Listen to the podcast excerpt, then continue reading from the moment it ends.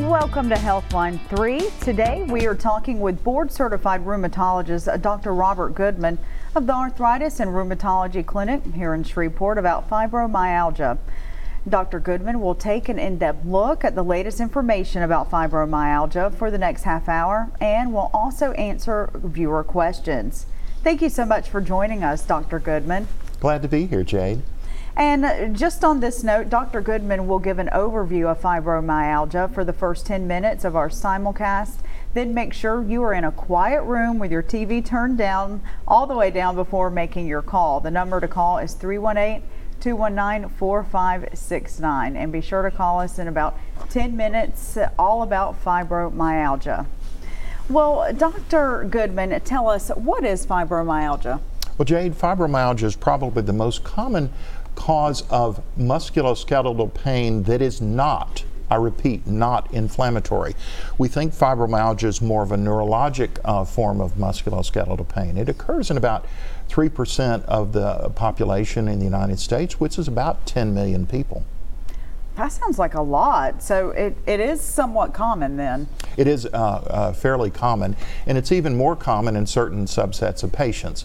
Women tend to get fibromyalgia more than men people who have sleep apnea and other sleep disturbances, that is obstructive airway disease, can also get fibromyalgia. And um, a lot of researchers in traditional rheumatic diseases, traditional inflammatory diseases like rheumatoid arthritis and lupus, also identify that there are a significant subset of their patients, uh, for example, that have rheumatoid arthritis that also have fibromyalgia. That is, they have some of their symptoms. Uh, a lot of their symptoms can be treated with traditional anti inflammatory approaches. And those anti inflammatory approaches in modern times for rheumatoid arthritis include medicines like Enbrel, medicines like Humira. And a person can be doing really well with their rheumatoid arthritis disease.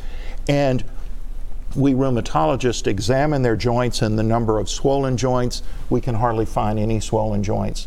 But the number of tender joints still remains. So the swelling has gone away, the inflammation has gone away, but the person still has symptoms. And that is seen in about 30% of people with rheumatoid arthritis and 30% of people with lupus. That, is, that type of pain is uh, fibromyalgia pain. In fact, I'm going to pull up an art, um, just a cover, and I don't want, I don't expect uh, our viewers to actually be able to uh, read this, but what I'm showing you is the cover of the most prestigious journal in rheumatology.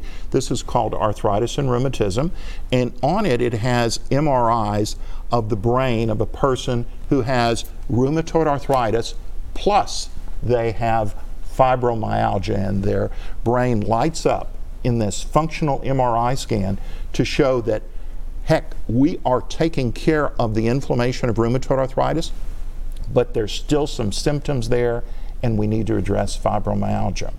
I was just at a seminar um, uh, about six weeks ago, the Clinical Conference of Rheumatology, which is in Destin, Florida, and um, the leading expert in the world in lupus, her, um, her name is Michelle Petri, um, said that non not inflammatory pain. And she stepped around the podium and I watched her and she said, I'm talking about fibromyalgia, folks, um, can be a, a roadblock in getting their lupus patients to their best health. And she had, her talk was 10 roadblocks in getting lupus patients to feeling better. And roadblock number 10 was we need to address fibromyalgia. Mm, and we're addressing it today.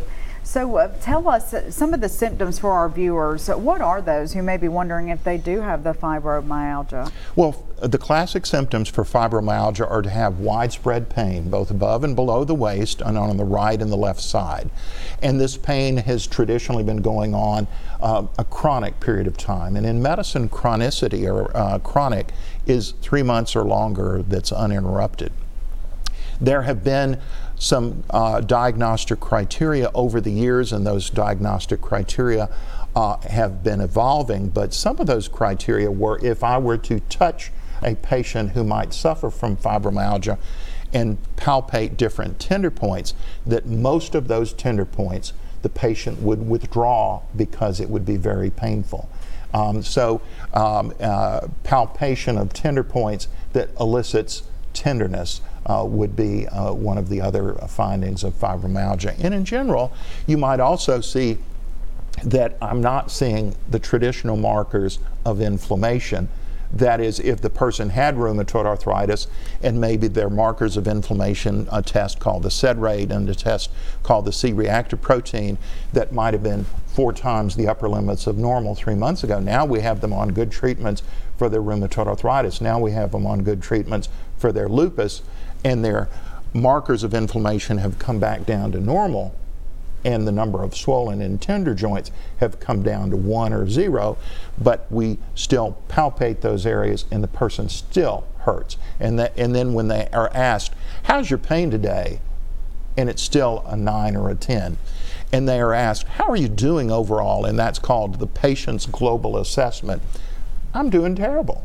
And so it can be very frustrating for a rheumatologist to have being treated rheumatoid arthritis or being treated lupus, and they still have uh, these all these symptoms of fibromyalgia are there. And then we need to open the door. We need to um, uh, take empathy and concern about the patient and address fibromyalgia. What impact can fibromyalgia have on a person's daily life? Well, it can uh, make them miserable. I mean, it can. It seems to be that it's a restructuring of the way uh, they perceive pain, so that um, a very minor pain to other people will become a significant pain to the patient with fibromyalgia and render them unable to do their activities of daily living, uh, unable to earn a living. Uh, they might be unable to uh, uh sit uh, in a chair and interview somebody uh, as a reporter. They might be unable to be a physician, unable to be an attorney, unable to be a teacher at school because of these types of um, symptoms. Wow. So it can affect a person from having a job, a career? Well, we want to try to prevent that. We mm-hmm. want to try to help them to have better health. And some of that is making sure that we have identified all of their rheumatic diseases. I often say, I wish there was a law that says you can only get have one cause of your musculoskeletal pain. But unfortunately, you can have wear and tear arthritis, known as osteoarthritis, and you can have fibromyalgia, you can have lupus, and you can have fibromyalgia, as Dr. Michelle Petri uh, has pointed out to us. You can have rheumatoid arthritis and also have fibromyalgia, and you can have other uh, symptoms as well. Some of those other symptoms are tension headaches, irritable bowel syndrome, POTS disease, which is uh, uh, postural orthostatic tachycardia syndrome, and and so those all of these other symptoms can occur in this uh, set of patients. They often uh, receive frustration from their healthcare workers, uh, and, and, we're all busy, uh, and sometimes we let that frustration throw, show through, so there's a, a hunger out there to get some better treatments for fibromyalgia. And sometimes this could be the hard part, right? How, how is fibromyalgia diagnosed? Well, it's diagnosed based on uh, finding the symptoms of widespread pain both above and below the waist. And then it has had diagnostic criteria that have evolved over the past several years. Some of those diagnostic criteria have included palpating um, nine pairs of tender points scattered throughout the body and finding that the patient withdraws from your touch as a result of touching those tender points. That uh, is an older uh, diagnostic criteria for fibromyalgia that has been, it, it's still used, but it's sort of been supplanted a little bit because it underestimated the number of men that also had fibromyalgia. Uh, so as you make that diagnosis, and, and it's not a diagnosis of exclusion, so you may diagnose somebody with fibromyalgia and they also, also have some of these other diseases, and then you treat both diseases. And so in a a, a 12 minute office visit, the doctor is faced with, let me manage your lupus, but oh my gosh, I've also got to manage your fibromyalgia. Mm. Well, tell us, I mean, we've been talking about, you know, lupus and fibromyalgia and arthritis. Can you tell us the, the differences between arthritis and fibromyalgia specifically? Uh, sure. The inflammation, the suffix itis or itis on the end of a medical word means inflammation. So if the joint is inflamed, it is arthritis. If the skin is inflamed, it is dermatitis. If our, the back of our throat, our pharynx, is inflamed, it's a pharyngitis. If and inflammation is the migration of the white blood cells into a joint or tissue uh, or part of the body that those white blood cells are migrating in there and they're setting up this inflammatory response that we would see with the naked eye. And if you have an inflamed joint, it will be red. It will be swollen. It will uh, be warm to the touch so that the inflammation, if the skin here is 93 degrees and the skin here is 97 degrees over the joint, then that is warmth. And then when the doctor moves an inflamed joint, it will hurt. So Hippocrates described those four uh, findings of inflammation as rubor for red, calor for warmth from our root word caloric, tumor meaning swollen, and dolor means when you move the joint, it hurts.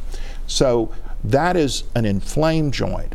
If you have a joint that is tender, that has dolor, but it does not have redness, rubor, it doesn't have warmth, calor, and it doesn't have swelling, uh, tumor. If it only has the pain, then that might be a non inflammatory pain. Fibromyalgia is a classic non inflammatory pain. But I'll give you another classic non inflammatory pain. If a soldier was in uh, Desert Shield or Desert Storm and they stepped on a landmine in Afghanistan or in Iraq and they lost their limb, the limb's gone.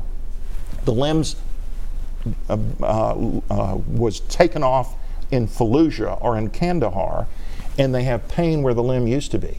There's no inflammation that is a form of neuropathic pain. Mm-hmm. Another form of neuropathic pain, if somebody had, if you had shingles or chickenpox virus three months ago, you would have the chickenpox virus living in your nerve and it would grow and expand and then it would pop out on the skin and cause a very painful neurologic symptom.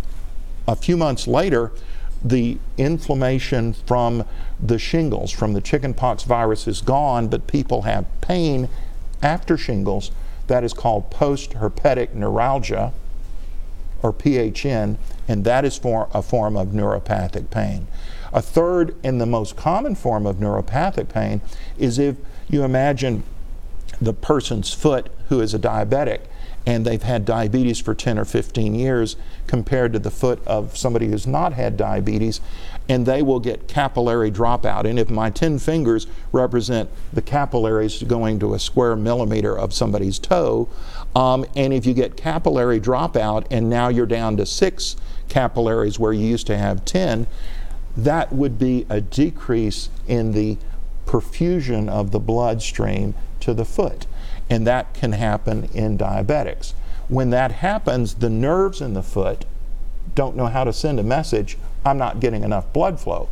The nerves in the foot send a neurologic message, ouch, that hurts, or I feel like my skin is crawling, like an insect's crawling on my skin. I feel like my skin is burning. I feel like my skin is uh, being cut, uh, being crushed, and that burning, cutting, crushed uh, symptom when you have diabetes is not an inflammatory symptom, it is a neuropathic pain. So, diabetic neuropathy, the pain after shingles, uh, uh, phantom pain, and fibromyalgia are three or four types of neurologic or neuropathic pain as opposed to inflammatory pain that might be seen in gout, that might be seen in lupus, and that might be seen in rheumatoid arthritis. Hmm. What causes the nerve pain? what causes the nerve pain in, diabe- in diabetes, we, we know that capillary dropout. What causes the nerve pain in, um, in shingles is the damage to the nerve of the chickenpox virus. What causes the nerve pain and fibromyalgia? We don't fully understand, mm-hmm. but we're starting to think that it's due to something, uh, Jay, that is called neuroplasticity. Neuroplasticity means the messages through the nervous system change over time and might become a, uh, a more open uh, nerve pathway as opposed to a more closed nerve pathway. Um, neuroplasticity, a subset of it, if you have more pain, um, uh, neuroplasticity is also called nociplasticity because nociceptive nerves are some of the, uh, the peripheral nerves that send pain messages. Okay, we have a caller on the line. Um, Gladys, can you hear me? What is your question? Hello, Gladys. Hello. I just wanted to ask the doctor, is Cymbalta treated for fibromyalgia? Fibromyalgia? Thank you for that question, Gladys. Uh, she's asking, is Cymbalta used to treat fibromyalgia? And the answer is yes. Cymbalta um, uh, is now called duloxetine. Cymbalta was approved, uh, Jade, as an antidepressant in 2003. And then in 2008, it was approved for fibromyalgia. It was marketed from 2003 to 2013. So for those 10 years, it was marketed as an antidepressant.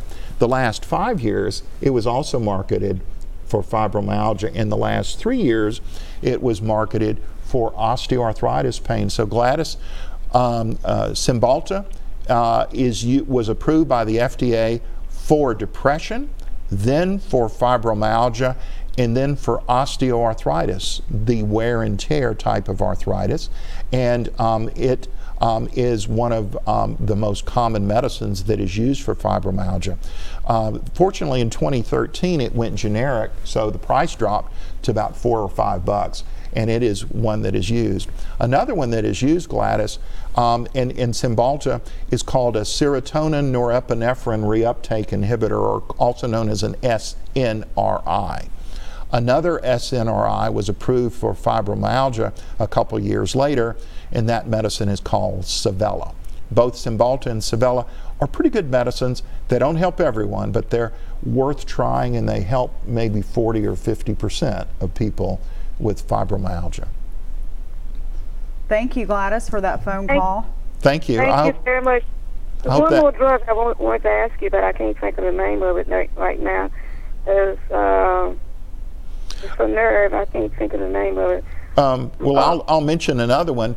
Um, so, Cymbalta and Savella, that uh, your, your uh, question prompted, Gladys, are two medicines that are called serotonin norepinephrine reuptake inhibitors, or SNRIs.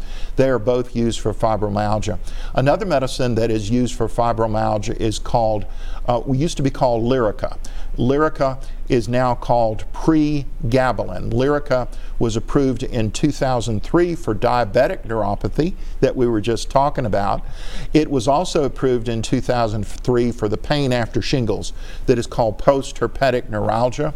And also in 03, it was used for phantom pain uh, for our brave soldiers that came back from uh, Afghanistan or Iraq who had lost limbs and had pain where the limb used to be. There's no inflammation there.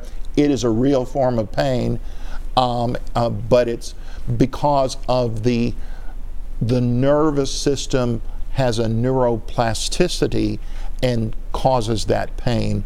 And um, a subset of neuroplasticity, because pain nerves are called nociceptive nerves, um, a, a coin that is a term that is being coined today is nociplasticity, which means the nociceptive nerves in these types of diseases are causing the pain, seem to be the cause of the pain.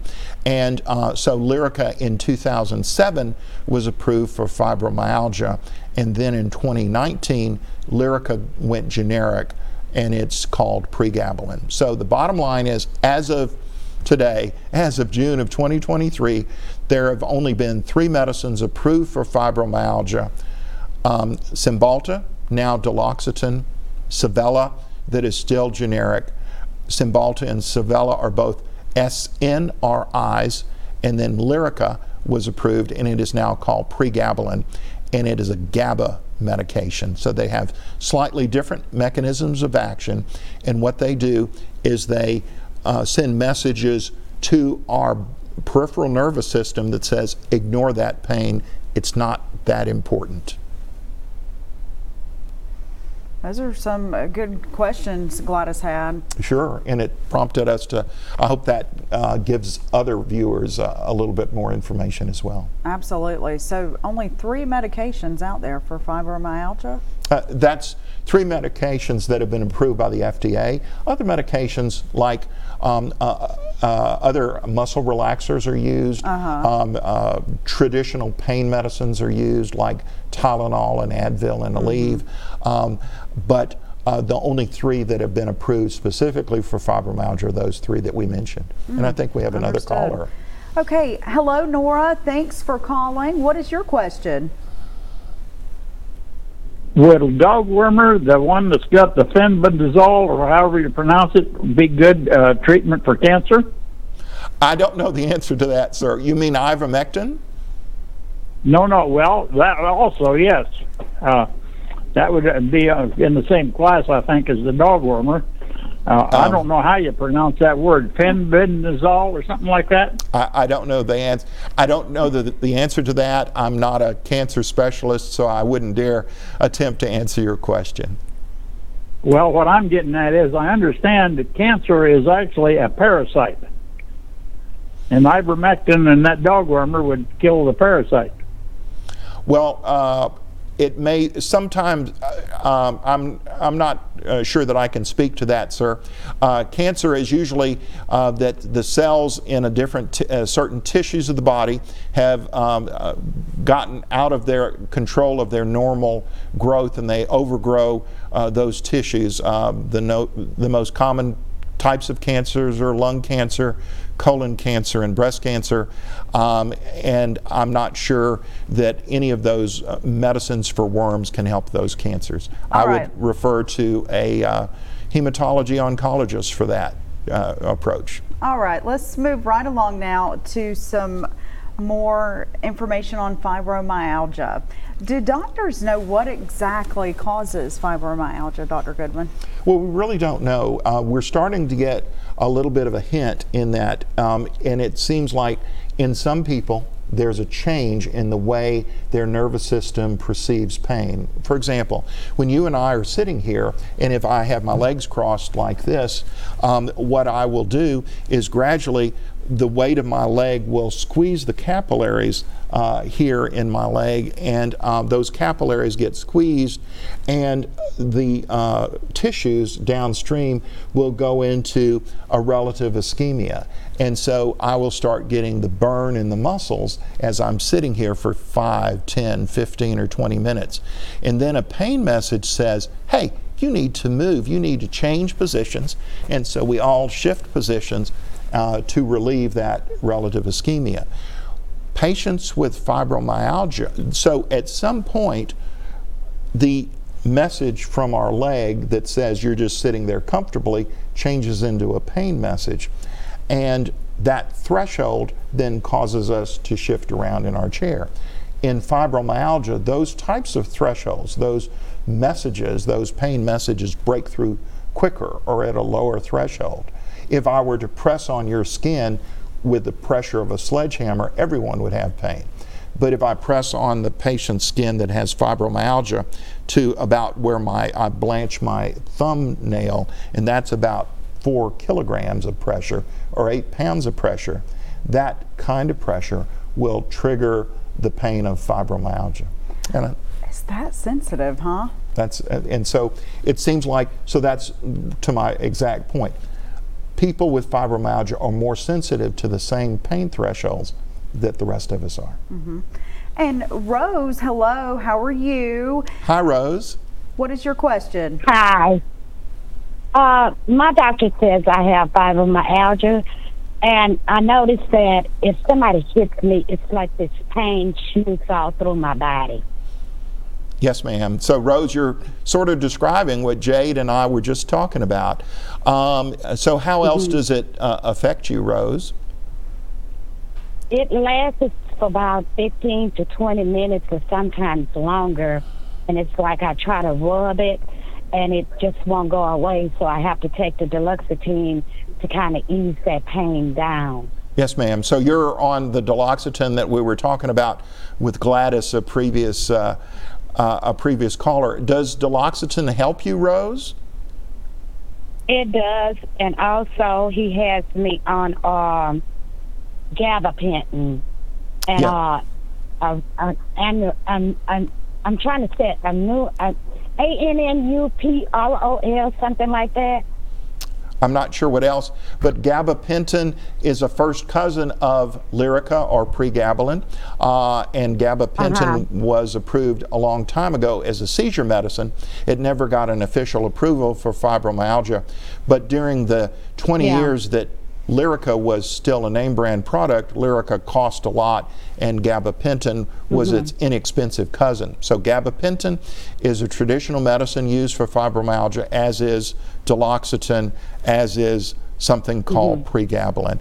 Uh, and are you, uh, Rose? I'll uh, let you inform the other viewers. Are you getting a pretty good result? Do you think 50 or 60 or 70 percent of your symptoms are better, or is it that much? Uh, I would say maybe fifty percent of it is better Yes. because um, So, well, that's encouraging. And so you may look to your doctor who is uh, addressing fibromyalgia and they might tweak those medications. Uh, it's been my experience that those medicines help 50 or uh, 60%. I wish I could say I have a medicine that makes 100% of people better all the time. Uh, but uh, uh, to paraphrase Abraham Lincoln, you can treat some of the people with fibromyalgia all the time and all of the people some of the time, but you can't treat everybody with fibromyalgia all of the time. Thanks, Rose, for the call. Yes, that was a great conversation. And I think we have another caller on the line. Hello? Hello? Hello. Hello? Go ahead. What is your question and who? Uh, give us your name. Faye? Is that Faith or Faye? Yes. Oh, I I have fibromyalgia. Yes, sir. Faye. And what I is, have, what is your question, ma'am? uh, my question is, I take Duloxetine and uh, gabapentin. Yes, ma'am. Um, uh, and that is And a, uh, a very common combination. Go ahead. I had I had lupus, but it's in remission right now. But I'm still having problems with the get with, with the fibromyalgia. Well, uh, you're the, uh, uh, uh, is it Faye? Uh, you're the son of the Yes. poster child of the person we were uh, talking about. That your lupus has gotten under better control, but you still have that those symptoms of uh, fibromyalgia, and it sounds like uh, you're, um, uh, the doctors who are treating you are making some good sug- selections. Um, what do you have? Yes, sir. are, uh, um, what are you on for the lupus? Uh, right now, she doesn't have me on anything other than the five, other than the uh, Cymbalta and the gabapentin. Yes, ma'am. Well, thank you for that call because you just sort of reinforced some of the uh, points that we're trying to make. But uh, um, the director is telling us that we need to go to a wrap up. So thanks, Faye, for your call. Yeah, we've been highlighting a lot of the different medications that uh, people are being prescribed for their fibromyalgia.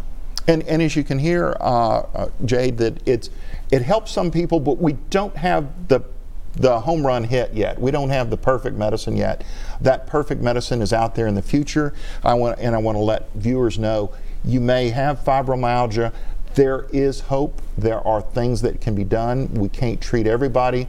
We can make many people better, but um, there is. I'm, I'm reading between the lines. I'm sort of reading the tea leaves, as uh, as people would say, that there's research out there to try to bring new medicines to this market to, to try to get people with fibromyalgia to better health. But it's it's a bit of a de- medical detective work because sometimes you're treating more than one disease. Sometimes the rheumatologist is treating both rheumatoid arthritis and fibromyalgia. They're treating both lupus and fibromyalgia, osteoarthritis and fibromyalgia. So it requires a bit more time, a bit more patience, and a bit more nuance in treating these diseases. And speaking of time, we're running out of it, but uh, tell us where people can contact you. Well, uh, my office is in Shreveport at 740 Jordan, near downtown, um, and my phone number is 318 424 9240, and I'm on the web at arthdoc.com. And that'll do it for us for Healthline 3. Have a great day.